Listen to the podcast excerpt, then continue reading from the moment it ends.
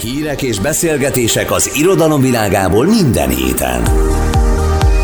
Nemes Anna nem csak híradósként, hanem olvasóként is kérdezi az írókat és költőket. Ha kíváncsiak a legújabb kötetekre és a legizgalmasabb történetekre, hallgassák a könyvmustrát. Sok szeretettel köszöntöm a hallgatókat, ez a könyv Mustra, én Nemes Anna vagyok, a vendégem pedig Závada Péter. Szia, köszönöm szépen, hogy elfogadtad a meghívásom. Én is köszönöm a meghívást. És rögtön egy feladattal kezdem. Ha örülsz neki, ha nem, egy feladat jön, egy idézet, jó? És akkor az lesz a kérésem, hogy tippeld meg, hogy ez vajon honnan, kitől, aztán, hogyha nem sikerül eltalálni, akkor is megyünk ezzel tovább, ilyen, mint, mint a forrás az érettségim. Mehet? Aha. Délelőtt rendszerint a konyhában írunk, így ketten. Versenyt csattogtatjuk a billentyűket. Ha valaki egy nagyon hosszú sorozatot nyom, irigykedve megkérdezzük, mi ment ilyen jól. Nem tudom, elsőre Szabóti Anna és Dragomán György jutott eszembe, de lehet, hogy... Egyébként nagyon jó vagy, mert hogy majdnem. Mert hogy ez a Péter Fipáros. Ah, értem. És az ő blogjukról hoztam, és, és tudod, hogy miért? Mert hogy amikor róluk olvasok bármit, akkor eszembe jut, hogy te nem vagy rájuk irigy. Rájuk? Uh-huh. Miért kéne rájuk irigynek lenni? Mert hogy külföldön élnek. Á, ö, nem, az irigység az nem jó szó. Ö, nagyon nagyon örülök nekik. Nagyon örülök, hogy ő nekik ez sikerült. Tehát ez egy fantasztikus felállás, hogy mindketten szabadúszók, hogy mindketten írásból élnek, tehát végül is távmunkát végezhetnek, és az, hogy ők, ha jól tudom, akkor már a Covid kezdetekor is ugye kint voltak, ott Toszkánában, vagy hol is vannak? Umbria, igen, Umbria, Olaszország. Igen, igen. Tehát, hogy, hogy hát ez, ez elképesztően jól hangzik. Tehát, hogy nem, irítség az rám nem jellemző, de egy ilyen, de egy ilyen jó leső, tehát jó, jó érzéssel tölt el, amikor arra gondolok, hogy, hogy én is hasonló helyzetben lennék. Tehát, hogy nagyon, nagyon jó nekik. Akkor az irítség az nem játszik, de például lehetnek ők számodra példa? Hogy mondjam, én szóval, szóval nagyon nehéz ezeket így meg, megfogalmazni. Az, az, ahogy ők élnek, az lehet számomra példa, igen. Ezt azért kérdezem, mert Juhász Anna néhány éve, két-három éve feltette neked azt a kérdést, hogy az életedben mikor voltál a legboldogabb, és gondolkodás nélkül rávágtad, hogy csak akkor, amikor külföldön voltál. Most van egy ilyen ember, aki így csettintéssel rávágja, hogy csak külföld, és mégis itthon élsz. Hát igen, mert hogy tényleg arról van szó. Egyrészt ugye változik az ember évről évre. Azt hiszem, hogy talán idősödünk, egyre inkább kezdünk kötődni a, a, a hogy mondjam, a, a városunkhoz, az országunkhoz, tehát hogy azért egyre több emlék fűz ide, és egyre több kapcsolat, és, és, és talán a, a jobban megértjük a mélységeit is, a, hogy mondjam, a, a, a szenvedéseivel együtt, de hogy um, az igaz, hogy én nagyon-nagyon jól éreztem magam külföldön, és, és hogy hihetetlenül felszabadult voltam, amikor, amikor Olaszországban voltam például, vagy amikor Amerikában voltam. De hogy nem nagyon tudtam én elképzelni ezt az író életet külföldön. Tehát, hogy, hogy, hogy ez mindig egy ilyen, egy ilyen ideál kép maradt a fejemben, hogy, hogy de jó lehet külföldön élni, és aztán tényleg rájöttem arra, hogyha én most elmegyek külföldre, és nem hazadolgozom, akkor, akkor elő, előről kell kezdenem mindent. De Sőt, van benned egy olyan félelem, hogy akkor kikerülsz a vérkeringésből? Abszolút, hát szerintem ez, ez, ez így van. Tehát ha csak nem az ember tényleg képes, mint, a, mint Péter Fék hazadolgozni, és akkor folyamatosan. Tehát azért költőként, még hogyha az embernek nem is rosszak az eladásai, olyan bevételt nem tud produkálni, hogy abból, abból megéljen drámaíróként, szimpati szerzőként inkább, de hát ugye most a Covid miatt ezek eléggé leálltak, tehát ez egy nem volt egy, egy biztos kereseti forrás, szóval, hogy nagyon-nagyon ingatag az a talaj, amin az ember áll. És hát közel 40 évesen nulláról azt hiszem, hogy nem kezdeném már újra, de, mm, de hogyha lenne egy ilyen lehetőség, hogy egyrészt ösztöndíjak, másrészt egy olyan lehetőség, hogy külföldről tudjak hazadolgozni, akkor minden további nélkül. És ha most kérdezném meg az életed legboldogabb pillanatait, ez változott az utóbbi, a Juhá Juhász Annás beszélgetés óta? Három évben? Az, az, az, az, Volt egy Covid, mondjuk. Az a természetesen a Juhász Annás beszélgetés az életem legboldogabb pillanata. az, az, az a kamaszkorom legboldogabb pillanatait illeti ez a külföld dolog. Azóta nagyon sok dolog történt velem, és, és sok boldog pillanat volt az életemben. Az amerikai kint létet, az fél év volt, vagy talán több is? Nem, nem, nem, nem, az, az, az, az három és fél hónap. Három és fél hónap. Ugye ahhoz egy nagyon fontos dolog kötődik, hogyha ha jól értelmeztem, hogy az ott összeszedett élményeid alapján indulhatott el a kezdet fiai. Ez hogy volt? Igen, ez úgy volt, hogy én hogy én kamaszkoromban elkezdtem barátkozni az itthoni egyik amerikai iskolának a, a diákjaival, az AISB-nek a diákjaival, ami a Csillebércen található ez az iskola, és ugye ide különböző Magyarországon dolgozó külföldi vállalkozóknak, attaséknak, stb. nem tudom, a gyerekei járnak, és akkor összebarátkoztam velük egy gördeszkes pályán, és, és elkezdtünk lógni, és akkor nekem ott lett egy legjobb barátom, bizonyos Erik, és ő egy, ő egy afroamerikai srác, és nagyon tényleg nagyon jobban lettünk, és a szülei egyszer csak azt mondták, hogy menjek ki velük nyáron Kaliforniában, mert ők onnan származnak, és akkor oda hazamentek, és, és kimentem velük, és, és baromi jól éreztem magam, és hát ott elkezdtem, a, hát ott ugye az ember belecsöppen abba a világba, és hallgatja az ottani zenéket, nézi az ottani, akkor volt MTV, és akkor lehetett nézni, hogy mik a kúrens zenék, és én ott vettem meg a, például a, a Wu-Tang Clan-nek ezt a nagy, ez a dupla CD-jét, ami egy ilyen emblematikus, hogy is mondjam, egy mérföldkő volt a mi ö, zenei pályafutásunkban. Szóval, hogy ö, így, így indult. És ott a hazaérkezés, az jó élmény volt? Vagy, hát, vagy ott akkor éppen utáltál itthon lenni, és kicsit haza akartad hozni azt, amit ott megtapasztaltál? Hát azt hiszem így, igen. Tehát, hogy azért, azért Amerika um, az egy nagyon nagy élmény egy, egy, egy olyan gyereknek, aki tehát, tehát nem, nem nagyon sokkal azért a rendszerváltás után, és, és hogy, hogy tehát hihetetlen nagy különbségek voltak Magyarország és, és az akkori Amerika között, és akkor még valahogy Amerika egy ilyen, tényleg egy ilyen ígéretföldjének tűnt, tehát nekünk a friss liberális demokráciában szocializálódó fiataloknak, hát akkor még nem volt Trump, meg nem volt ez az egész őlet, már akkor sem volt tökéletes, de valahogy nyilván a politikával még nem foglalkoztam annyit, hanem azt láttam, hogy így tényleg kinyílik ez a, ez a fogyasztás előttem, de hogy, de hogy itt a fogyasztás az, az alapvetően számomra azt jelentette, hogy olyan nem tudom, művészeti termékeket, meg alkotásokat fogyasztatok, ami, ami, amit csak akarok. És előtte egyáltalán nem érdekelt a szöveg, mint olyan? Mert azért egészen szerencsés környezetben nőttél fel, ha még akkor lehet, hogy nem is vetted ezt észre tizenpár évesen. Mm, de, tehát, hogy ö, igazából mielőtt kimentem Amerikába, én akkor találkoztam már a, a Márkkal, a Szeiddal, és akkor mi már hallgattunk angol nyelvű zenéket, és akkor már ö, először ugye angolul is kezdtünk el repszövegeket írni. De még korábban is a, a családban. Tehát én gyerekkoromban engem hurcoltak felolvasásokra, meg írótáborokba, jaktáborba, Tatára. Ezt most így visszanézve mondod, hogy hurcoltak, vagy hát, akkor is óriási teher volt? Ne, nem, egyáltalán nem volt teher. Nem, hát ez egy, hát tudod, gyerekként az ember azért nem érti, hogy mi ez, hanem megy a szüleivel, és akkor ott látja, hogy a bácsik fociznak, az egyik bácsi az Eszterházi Péter, és akkor így nem tudom, így ez, ez teljesen természetes, de, de közben nem bír olyan jelentőséggel és akkor szép lassan utólag értettem meg, hogy ez milyen fontos volt nekem. És hát a azt hiszem versek közül először tényleg a Parti Nagy Lajos verseivel barátkoztam meg, és ő, ő volt az, aki, aki már kortárs szerzőként számomra többet jelentett, mint mondjuk a gimnáziumi irodalomóráknak az anyaga, és emlékszem, hogy amikor kellett vinni memoritert az irodalomórára, akkor én egy Parti Nagyot, egy, egy, egy, direkt egy rövid Parti Nagyot vittem, mert tudom, én ezt meg, meg tudom jegyezni, egy nagyon rossz szövegtanuló vagyok, nagyon érdekes, de tényleg nem, nem tudok nagyon megjegyezni szövegeket. Uh, Uh, és, akkor, és akkor azzal a magyar tanáromat ott uh, megleptem, hogy én egy parti nagyot vittem. Ami meglepődtem, hogy azt is mondtad valahol valakinek, hogy nem mertél verset írni. De miért? Pont a közeg miatt, amiről most beszéltünk, hogy ez annyira nyomasztott?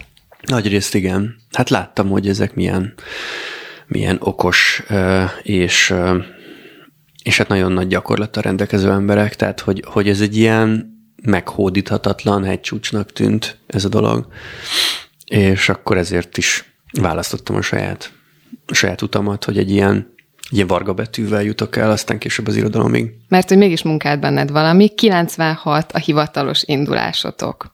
Igen. Az milyen volt? Ott valami újat csináltatok itthon nagyon.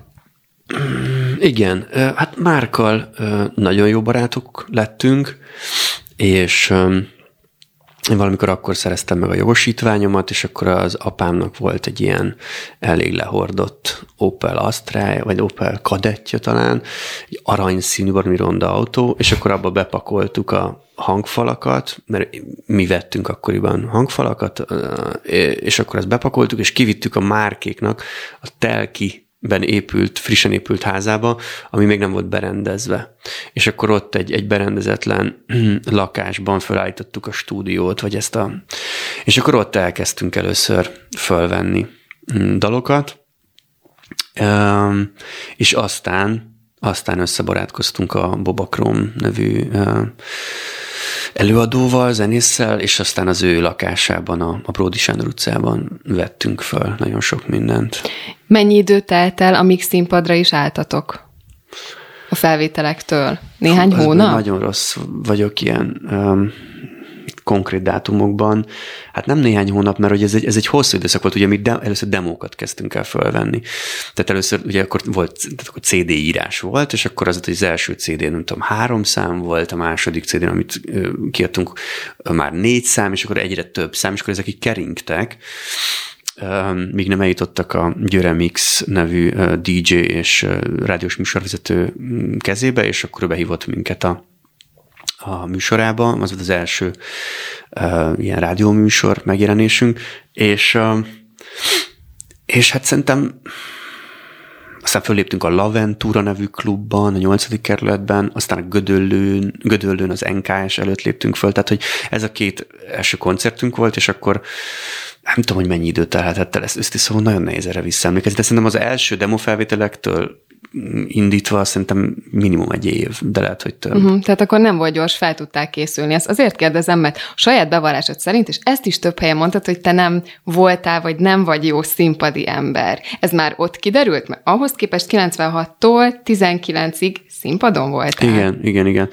Um, hát az első felépésünkön a Laventúrában emlékszem, hogy csukott szemmel mondtam a szöveget, tehát hogy, hogy erre többen is fölhívták a figyelmet, hogy tök jó, tök jó, csak egy csuka volt a szemed, és hogy akkor nézz így az emberek szemébe, meg nem tudom. Tehát már ott lehetett érezni, hogy én nem, tehát nem arról van szó, hogy amikor én kiállok a színpadra, akkor én föltöltödöm valamilyen energiával, és akkor én ott elememben vagyok, és így nem tudom, érzem, hogy nekem valamit adnom kell a közönségnek, hanem inkább így, így bezárkozva a saját világomba próbáltam valahogy reprodukálni ezeket a szövegeket. Tehát ez, ez így, történt, és aztán, aztán egyre jobban belerázódtam, persze, de ebben nagy szerepe volt az alkoholnak, és, és sokkal jobban fel tudtam lazulni, amikor ittam, és akkor ez egészen sokáig ugye része volt az életemnek. És nem, tehát igazából ez mélyen nem változott bennem. Tehát én nem ott éreztem magam a legjobban a színpadon. Tehát az ember akklimatizálódik, meg hozzászokik, meg, meg rutint szerez, meg nem tudom. De, de amikor én abba hagytam a kezdetfiait két évvel ezelőtt, vagy most már lassan három, akkor, akkor én akkor én kicsit megkönnyebbültem. Ugye mi volt a baj? Ugye nem, nem nagyon szereted a rajongást. Igen, Tehát hát fura, igen. Azt is csak félig értem, mert hogy mindig olyan dolgokat csináltál, amiért jó esetben ugye rajong a közönség, vagy ami, hát ami azért születik, hogy érdekeljen másokat. És ehhez képest meg nem bírod ezt elviselni. Hát azért, mert a rajongás az nem érdeklődés. Tehát a rajongás az egy, az egy, hát nem tudom, biztos nehezen kezelem az ilyen szélsőséges érzelmeket, de hogy, hogy hogy mondjam, tehát a, a, az érdeklődést azt nagyon szeretem, vagy az értelmes párbeszédet, vagy az, hogyha valaki jön és azt mondja, hogy figyelj, olvastam ezt, vagy, vagy láttam ezt, és ezt tetszett, és beszéljünk róla. Tehát ezzel semmi gondom nincs, nekem azzal van gondom, amikor ilyen reflektálatlan rajongás van, mert azt, azt, azt érzem, hogy ezek az emberek nem ismernek engem, nem tudják, hogy én ki vagyok, és akkor valami olyan ideálképért rajonganak, ami, ami nem valós. És volt is olyan, ami mondjuk elborzasztott? Olyan hát, élményed? Hát nem tudom, nekem az, az, egyébként az tényleg sok volt, amikor valaki mondjuk rátetováltat valamit a bőrére, amit én írtam 14 éves koromba, vagy 16 éves koromba, és mondjuk én már nem értek vele egyet, és akkor rajta meg ott van örökre, szóval az ilyen, az például nekem fura volt. De nem megbántani akarom a, a, a hallgatókat, mert én nagyon szeretem azt, hogy tehát nagyon örülök neki, és nagyon hálás vagyok nekik, hogy ők hallgatnak minket. Tehát szóval, hogy milyen, szóval bármilyen művészetért lehet rajongani, sőt nem csak művészet, hanem sportért, sőt politikáért. Tehát rajongani bármiért lehet.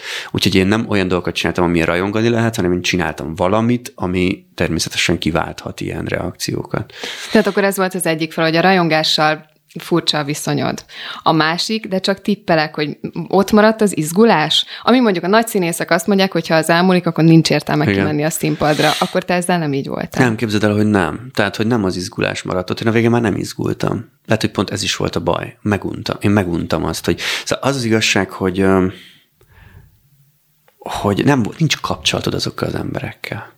Szerintem, szerintem az, az, az, nem igaz. Van ez a izé toposz, hogy akkor igen, hogy ez, mint az előbb mondtam, ez az energiaáramlás. Én az egész energiaáramlás, ez, ez ilyen bullshit. Tehát, hogy én ott állok, és akkor, és akkor áramlik az energia belőlem, és akkor én ezt visszakapom tőlük, és izé, ne, ne, ezt, ezt, nem éreztem. Én azt éreztem, hogy van egy baromi nagy elválasztó szakadék köztünk, ami ugye a ez a, nem tudom, ez a színpad előtti tér, ugye a kordonokkal, meg a biztonsági örökkel, meg nem tudom, kiabálok messzire, olyan szövegeket, amiket, amiket nagyon rég írtam, mivel nem is biztos, hogy már egyetértek. Én folyamatosan azon reflektálok, hogy vajon én, én ez nekem ez jó most, vagy mit keresek itt, vagy én ki vagy. És hogy amikor minél többen vannak, annál inkább azt éreztem, hogy mit keresek én itt, és miért, miért beszélek én hozzájuk, van, van nekem mondani valóm nekik, meg kik ezek az ők, meg én. Szóval hogy elkezdtem ilyen, ilyen ontológiai kérésekkel foglalkozni a színpadon, és az nem segít.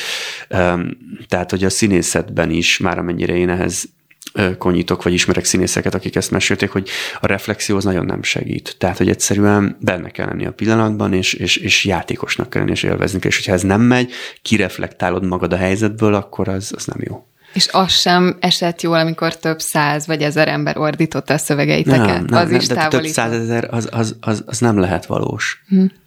Tehát, hogy az egy-kettő öt, tíz, nem tudom, a, a közel. Tehát, hogy, hogy az intim kapcsolatok a, az, az, az lehet valós, a több száz ezer az mindig valamilyen tömegpszichózis, vagy, vagy, vagy, vagy valami vélt. Én azt gondolom, ez, de ez lehet, csak én vagyok. Tehát én a forradalmakkal is úgy vagyok, tudod, hogy csínyán. Szóval, hogy ez mindig egy ilyen vélt közösség. És, és Most igen. ilyen távdiagnosztikát nem, nem kérek a márkról, de hogy ez párhuzamosan halad bennetek, vagy pont azért hagytátok abba, és tettétek le a mikrofont, mert hogy ő, ő még csinálta volna tovább, te pedig nem? Én azt éreztem, hogy a Márk sokkal inkább elemében érzi magát, ő ebbe sokkal ügyesebb volt, sokkal természetesebben kezelte ezt. Tehát én, én nem mondanék itt semmiféle ilyen értéktételezést ezzel kapcsolatban, hogy most ez jó vagy rossz, hanem egyszerűen teljesen más személyiségek vagyunk, és ő, ő ezt nagyon szerette csinálni szerintem. Uh, és, és, és igen, hát én azt, azt, azt tudom, hogy ő, hogy ő folytatná, meg folytatta is, meg egyébként most is vannak még fellépései, tehát, hogy, hogy ilyen értelemben Ilyen értelemben tényleg ketté ágazott a mi, mi pályánk. És amit már a kezdet fiai alatt együtt elkezdtetek és csináltatok, és azt is hazahoztátok, az a slam poetry volt. Szintén színpad. Igen, igen, igen. Um, valamiféle Értem a, abszolút értem a szkepszist, vagy, ha, vagy hallom a hangodban ezt a... De ez, ez egy ilyen de nem, nem, nem, szeretettel teli mm, ez, Azt hiszem, hogy ez... undokság, csak, nem, azt csak hiszem, hogy nem tudsz elszakadni szerintem. Hát azért, meg nem is kell. Hát igen, igen, igen. Tehát, hogy ebben van valami, hogy igen, kívülről ez biztos, hogy sokkal egyértelműbb, mint belülről.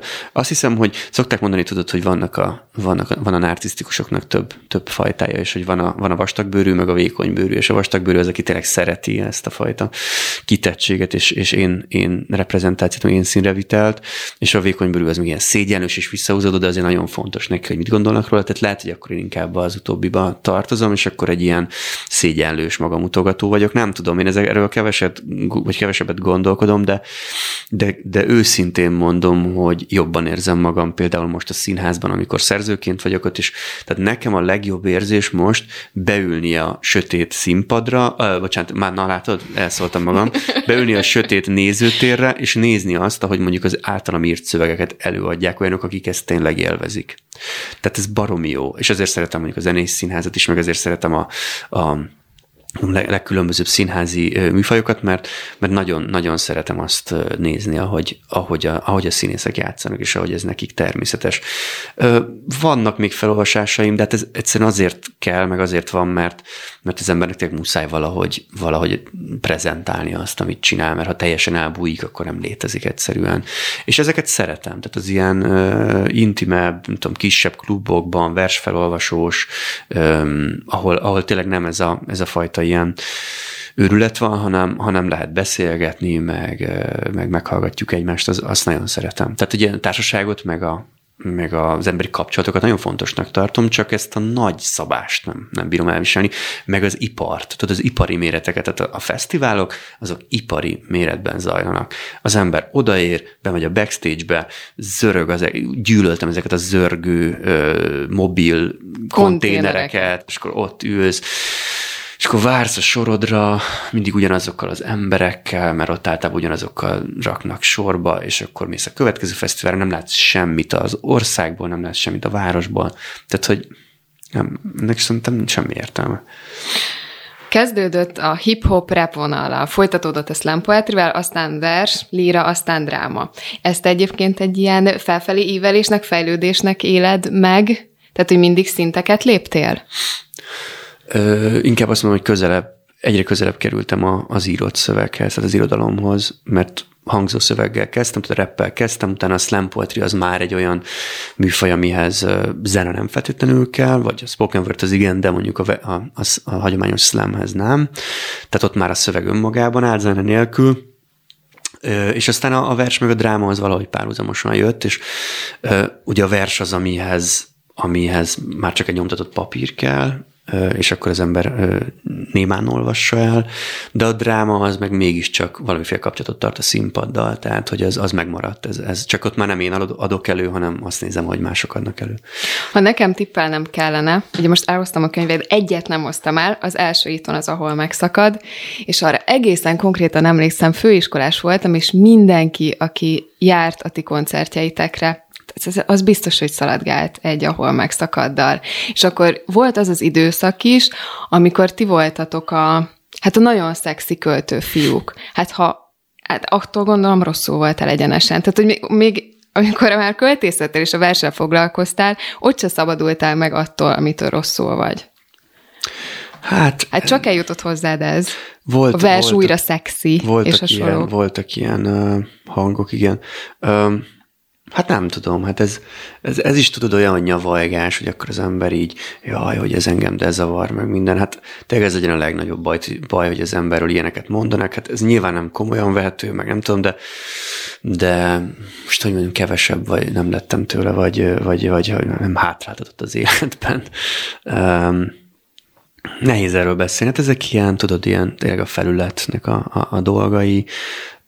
Örül az ember, ha tetszik, másoknak, és akkor itt le is van zárva a történet, nem tudom, nem, nem tudok erről nagyon többet mondani. De olyan, mintha tudatosan küzdöttél volna ellene, vagy én rosszul keresek. Például Instagramod van? Nincs, nincs. Nincsen. A Facebookodon azért nem töltesz fel profi fotókat magadról minden héten valahogy pózolva a könyveddel, és a távolba meredve, félig nyitott szájjal. Tehát, hogy erre azért te nem ültél fel. Ez engem egyszerűen... Finoman sem. Igen, ez egyszerűen engem, engem viszonyogtat, nem tudom. Én, én nem, szóval én tényleg nem...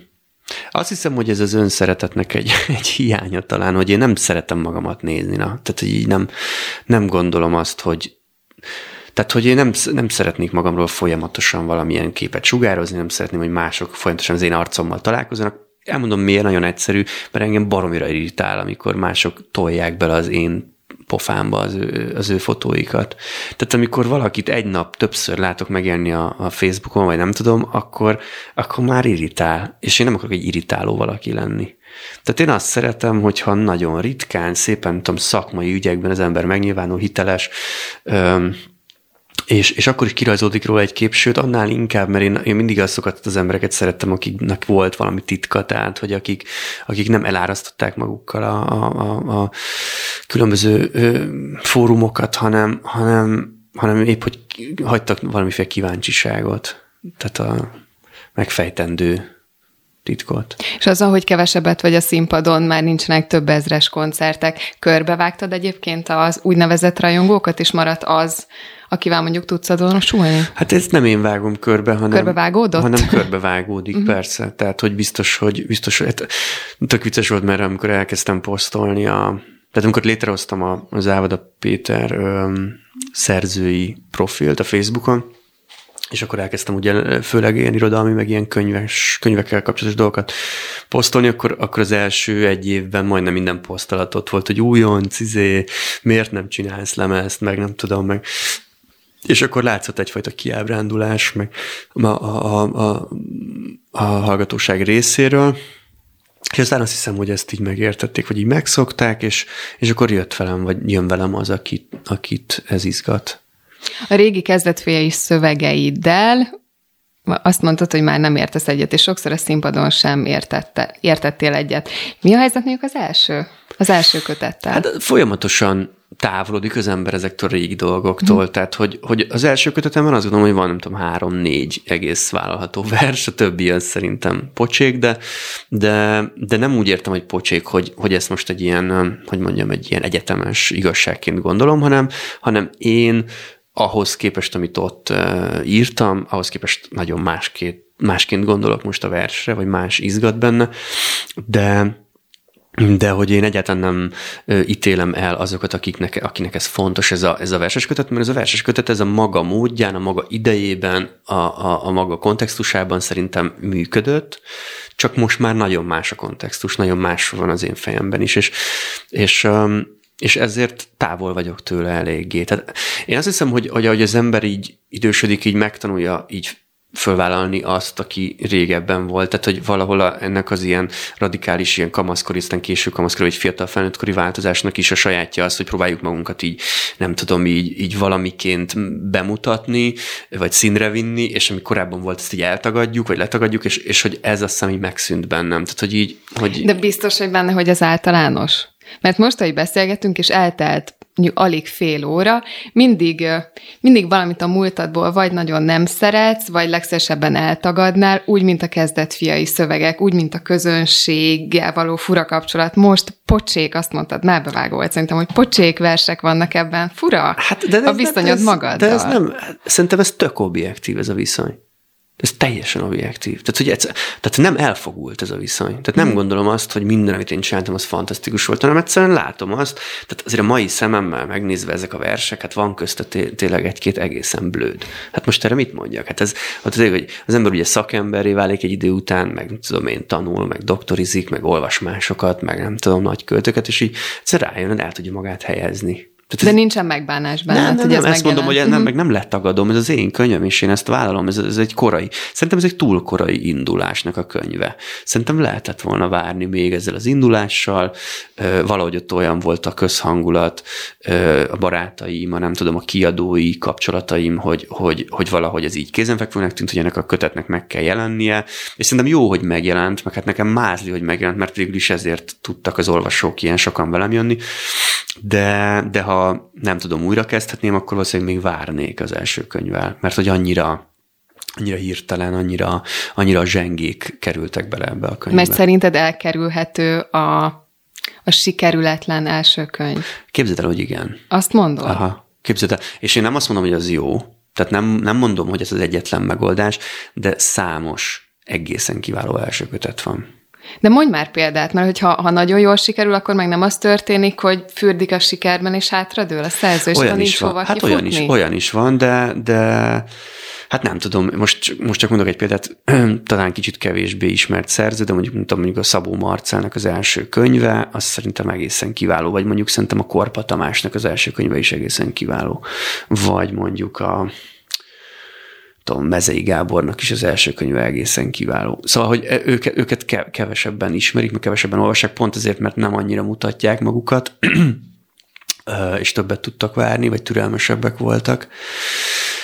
És akkor egy ilyen, én nem azt mondom, hogy egy ilyen tökéletes életműre kell törekedni, meg hogy azt a képet kell magunkról uh, sugározni, hogy itt mi tévedhetetlenek vagyunk és hibátlanok, de, de a úgynevezett köted düh, amit ennek neveznek, az, az szerintem egy, ez, ez egy létező jelenség, hogy az ember így akar látszani. Meg most már, már legalább három éve írok verseket, azért most már, most már publikálják már, most már jöjjön már ki egy könyv. Tehát ez nem így van. Tehát, hogy, hogy igazából szerintem tehát én az, azt gondolom, hogy egy jó verses kötette, vagy az első verses kötette lehet, hogy érdemes, nem tudom, so, sok évet várni, de én ezt csak azért mondom, mert nekem nagyon nehéz volt az első könyv után. Tehát, hogy engem nagyon sokan támadtak miatta, és, és nagyon rosszul, rosszul viseltem ezeket a támadásokat, és részint egyébként jogosnak gondol most már. Most, őket. de akkor nem? Hát, hát, hogy mondjam, akkor én akkor szembesültem azzal, hogy, hogy, hogy mi a, mit, mit jelent a magyar irodalmi életnek a részévé válni. És akkor mivel támadtak? Hát, hogy mm, tudom én, hogy korszerűtlenek ezek a versek, hogy ez az egész rímes dolog, ami itt a Holmis ö, vers eszményt ö, képviseli, hogy ez már, hogy ez már ö, ki, kifutóban van, vagy hogy nem annyira kuráns, hogy ö, mit tudom én, Hát főleg ilyenekkel. Vagy hogy nincs, nem találtam még meg a saját hangomat, meg ilyenek. És ez a megjelenés utáni depresszió például jellemző volt rád, és mind a mai napig jellemző rád? Hát Ezt o... többen mondták már ebben a székben. I- a köteddű az nem hangzott el eddig, ja, ja. csak a depresszió. Hát a, a, a Hát főleg mondjuk, hogyha az ember támadják, vagy rossz kritikák érkeznek, vagy rossz kritikák is érkeznek, mert azért érkeztek jók is, akkor persze, hát ez nagyon nehéz. Most már hála Istennek, most, most az új könyvről például szinte csak szépeket írtak eddig, tehát hogy majd lehet, hogy biztos érkezik majd valami ledorongolás is, de, de hogy, hogy most már sokkal hogy mondjam, nyugodtabb vagyok, vagy magabiztosabb, vagy nem tudom, de a hátradőlés azért nagyon távol, távol van ettől, de, de hogy, hogy valamiféle, azt hiszem egészséges önbizalom az most már van. Tehát most, most például nem voltam depressziós a kötet leadása után. És hogyha végignézzük, mondjuk ezt a, ezt a négyet, mész, roncs, szélárnyékban, és most a gondoskodás, azt mondtad, hogy az ahol megszakadban vannak pocsék, versek szerinted mész és rongyszélárnyékban, még arra is azt mondod, hogy ott is voltak? Nem, nem. A, a mész az, az utólag visszatekintve az egy kifejezetten érdekes kötet. Szerintem most érdekesebbnek tűnik, mint, amikor, mint amikor az megjelent.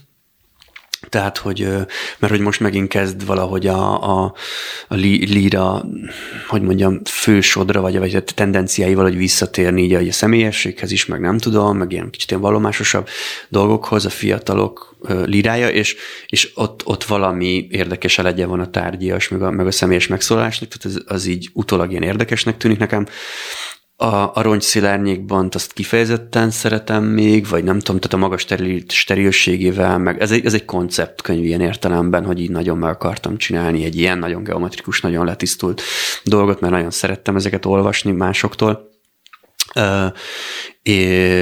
És hogy egyértelműen az a nyelv vezetett el a mostani gondoskodás nyelvéhez, vagy, vagy, vagy lirapoetikájához, tehát hogy ilyen értelemben az utóbbi, tehát ezzel az utóbbi három könyvemmel azért abszolút tudok azonosulni.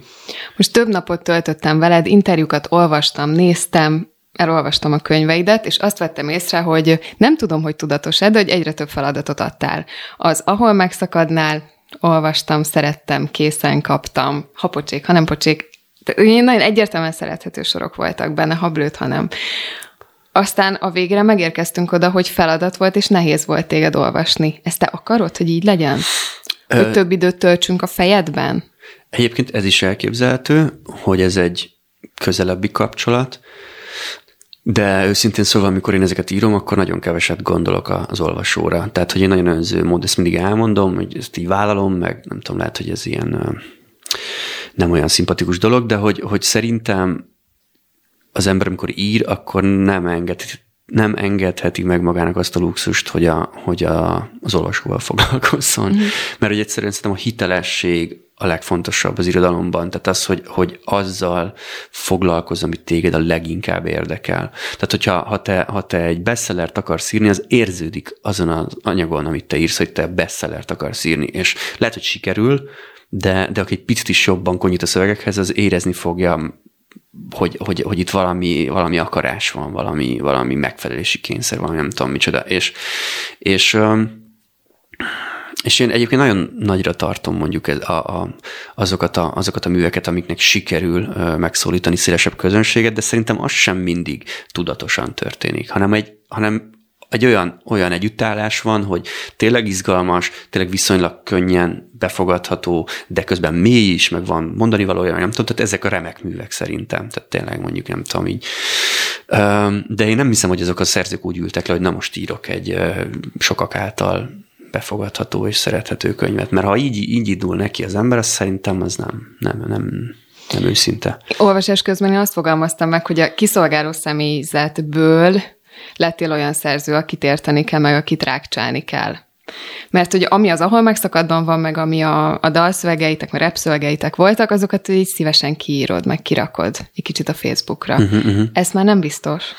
Ezzel el vagy? Na jó, de hát az ember hogy mondjam, mindjárt 40 éves vagyok, itt telik múlik az idő, az én érdeklődésem is folyamatosan változott, tehát szerintem egyébként ez egy egészen hétköznapi alakulás történet, ami velem, velem történik, hogy egy szövegek iránt érdeklődő ember, nem tudom, egyre összetettebb szövegekkel foglalkozik, azokat olvassa, és azokat is írja, tehát szerintem én azt gondolom, hogy ez, hogy ez így oké, okay, csak itt az a, az a sajátos ebben, hogy, hogy nekem nagyon végig lehet ezt követni. Tehát, hogy, hogy nagyon ki vannak ezek téve, mert hogy tényleg fiatal korom óta vagy publikálok, vagy, vagy zenéket ö, teszek közé. Tehát, hogy nagyon, nagyon végigkövethető ez, a, ez az életút, vagy ez, ez, a, ez a fajta evolúció.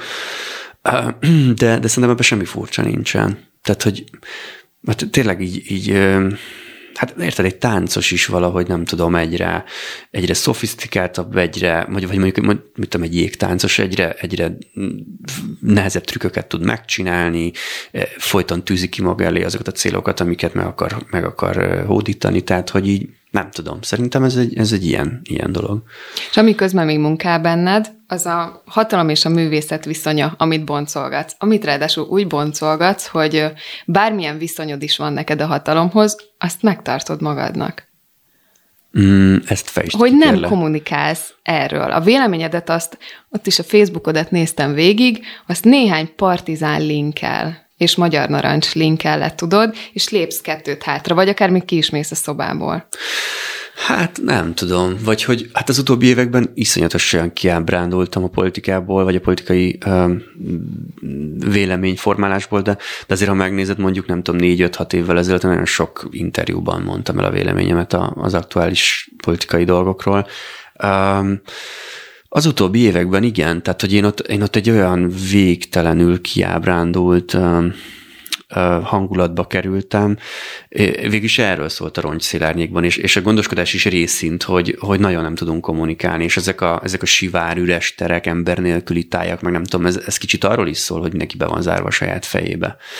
És hogy, és hogy nagyon nehezen értünk szót egymással, és akiről azt hiszük, hogy közel van hozzánk, az is sem feltétlenül ért meg mindent. Tehát, hogy volt egy ilyen, egy ilyen nagy kiábrándulás úgy általában véve a közösségekből, vagy általában a közösségi aktivizmusból, vagy aktivitásból. És ez most talán egy picit így föllazulni látszik, vagy, vagy, vagy ahogy így, csak az a baj, hogy minden választások előtt az emberben fölhorgad valamiféle remény, hogy akkor na majd most másként lesz. És és, és, és most, most bennem is van egy pici reménykedés, vagy egy, hogy, hogy valamiféle józanész, az tud, tud győzedelmeskedni, de, de ne, nem tudom. Tehát, hogy nem vagyok benne biztos, és hogyha ha minden marad a régiben, akkor lehet, hogy megint visszasüllyedek egy ilyen teljes apátiába, és akkor azt mondom, tehát, hogy ez egy túlélési stratégia, hogy az ember nem tud foglalkozni folyamatosan a politikával, mert baromi szomorú lesz tőle. A szép lélek pont a kiábrándultság miatt született meg? Azért kezdtél el foglalkozni a második őrült Lajos? Mm, igen, második igen, őrült igen, Lajos figurájával? Igen, igen. Hát igazából azért, mert ez valamiféleképpen a, a saját magamnak, meg, meg, a, meg a jelenlegi, jelenkori magyar értelmiségnek is valamiféle ö, allegóriájaként működik Lajos, aki, aki Hát ugye szokták mondani, hogy kétféle romantikáról szoktak beszélni, az egyik az egy forradalmi aktív romantika, a másik pedig egy metafizikus passzív romantika, és az utóbbi az ugye így vissza réved a múltba, és akkor a, a, gótika középkor a romos várkastélya és szerem történetei az, ami, ami ugye így az érdeklődésének a tárgya. Tehát ilyen nagyon, ez, ez amikor ilyen romantikus múltba révedés, de hát van a, van a Petőfi féle menjünk és, és csináljunk forradalmat típusú romantika, és én azt teszem észre, hogy a, hogy a mostani állapotokban leginkább ez a, ez a bezárkozás, ez a múltba révedés, ez a fajta ilyen, ilyen passzivitás jellemzi talán az én közösségemet leginkább és hogy talán ennek akartam, vagy próbáltam én így tükröt tartani ezzel, hogy van egy uralkodó, aki képtelen háborúzni, képtelen uh, uralkodni a, a, a, a, az országon, és hogy kizárólag az operák és a, és a, a lovagregények világába menekül, és akkor ott, ott, ott keres valamiféle feloldozást, vagy nem tudom, és közben meg a szülei, meg az egész családja, meg a népe az számon kéri rajta, hogy hát neked uralkodni kéne, meg, meg háborúzni, meg nem tudom, se előképtelen. És, és, és vannak, tehát van ilyen, tehát bennem is van egy ilyen, hogy én, én nem, szóval nem tudok, én nem is tudnék ilyen forradalmi figura lenni, azt hiszem, mert, mert ahhoz hinni kéne ebben az egészben. Tehát hinni kéne abban, hogy van egy, van egy olyan idealisztikus állapot, amikor az emberek megértik egymást, közös célért harcolnak, és ez nem fullad ki az, az első roham után, mert tudom, kicsinyes dolgon összevesznek, hanem akár a pártok, akár a tényleg az egy, egy mozgalmon belüli emberek, nem tudom, tehát hogy a kicsinyes érdekek nem vezetik tévútra ezt az egészet. Tehát ebbe hinni kéne. Mert csak úgy tudod feláldozni az életedet, vagy a szabadidődet, vagy a családodat, vagy nem tudom, ennek az oltárán, hogyha ebbe te vakon hiszel. Most én vakon ebben nem hiszek. És miközben együtt töltöttél ezzel az emberrel heteket, hónapokat, nem tudom mennyi idő alatt írtad meg, és, hát, és készültél éveket. Fel. Éveket? Igen, igen, igen, három. Milyen lett a viszonyod vele? Most mondtad, hogy valamiféle közösséget Abszolút, ez, ez az a baj, hogy én őt megértem. Ő, ugye őt őrült Lajosnak nevezik, Szerintem ő nem őrült, ő egy, voltak mindenféle ilyen utólagos diagnózisok, hogy ő egy ilyen skizotíp személyiség, egy ilyen nagyon furcsa, nagyon, nagyon bizarr személyiség, aki, aki nagyon szereti a magányt, nagyon nehezen tud kapcsolódni másokhoz, nagyon, nagyon furcsa dolgokhoz vonzódik, nagyon furcsa szokásai vannak. Én azért ennyire nem vagyok magamnak való, vagy ilyen csodabogár, de de én abszolút tudtam vele azonosulni, sokkal inkább sajnáltam, mint, mint elítéltem, és, um, és azt láttam, hogy, hogy az ő reakciója arra a világra, ami őt körülveszi, többek között arra, hogy, hogy az ő homoszexualitását ugye nem fogadják el a korban, hogy neki, hogy ő nagyon fiatalon kerül a trónra, és olyan olyan feladatokat kéne ellátni, ami egy 18 éves gyereknek nem való, hogy a szülei hihetetlenül hidegen bántak vele, és elutasítóak voltak, és az anyja is nagyon, nagyon hideg volt, és az apja is. Tehát, hogy, hogy egy nagyon rossz családban nő föl, ilyen értelemben magányos, teljesen logikus az, amilyen ő válik. Tehát, hogyha egy kicsit ilyen pszichoanalitikusan nézzük meg az ő alakját, teljesen logikus, hogy milyen ember lesz belőle, teljesen logikus, hogy miért zárkózik be, és teljesen logikus, hogy miért a mesevilágban keresi a, a megoldást. És milyen volt az ő útjára engedése? Meg volt a premier, csak most a Covid miatt pont furcsán volt meg a premier. Igen, de te képzeld el, hogy te, pont tegnap előtt volt a, a, az élő premier, és, és, és hát nagyon jól sikerült, hála Istennek. Um, Hát ez mindig nagyon érdekes, amikor egy rendezővel találkozik a szöveged, hogy akkor az, az a rendező az hogyan képzeli ezt, milyen rendezői eszközöket használ, hogyan viszi színpadra, és, és, és hát én mindig nagyon élvezem azt a, azt a munkát, vagy azt látni, hogy, hogy másokban ez mit indít el. És hát eleve az, hogy mondjuk magyar kortárs szerzőként valaki egyáltalán gondolkodik abban, hogy színpadra állítsa a te szövegedet, ez egy hihetetlen nagy kiváltság. Mert baromi sokan próbálkoznak, vagy ír, drámaírással, vagy írnak drámát, és e, ennek a töredéke kerül színpadra. Tehát, hogy, hogy mindig nagyon hálásnak kell lenni, amikor, a, amikor az embernek foglalkoznak a szövegeivel. Nekem Geréb Zsófi most már másodszorra rendezte meg a drámámat. Az első volt az Amfitrion, a Trafóban, ez pedig ugye a Szép a stúdiókában, és most játszani fogják, tehát most rendszeresen, most, most repertoára kerül. Úgyhogy hát nagyon hálás vagyok neki, nem, nem is tudom, hogy, hogy, hogy tudom megköszönni.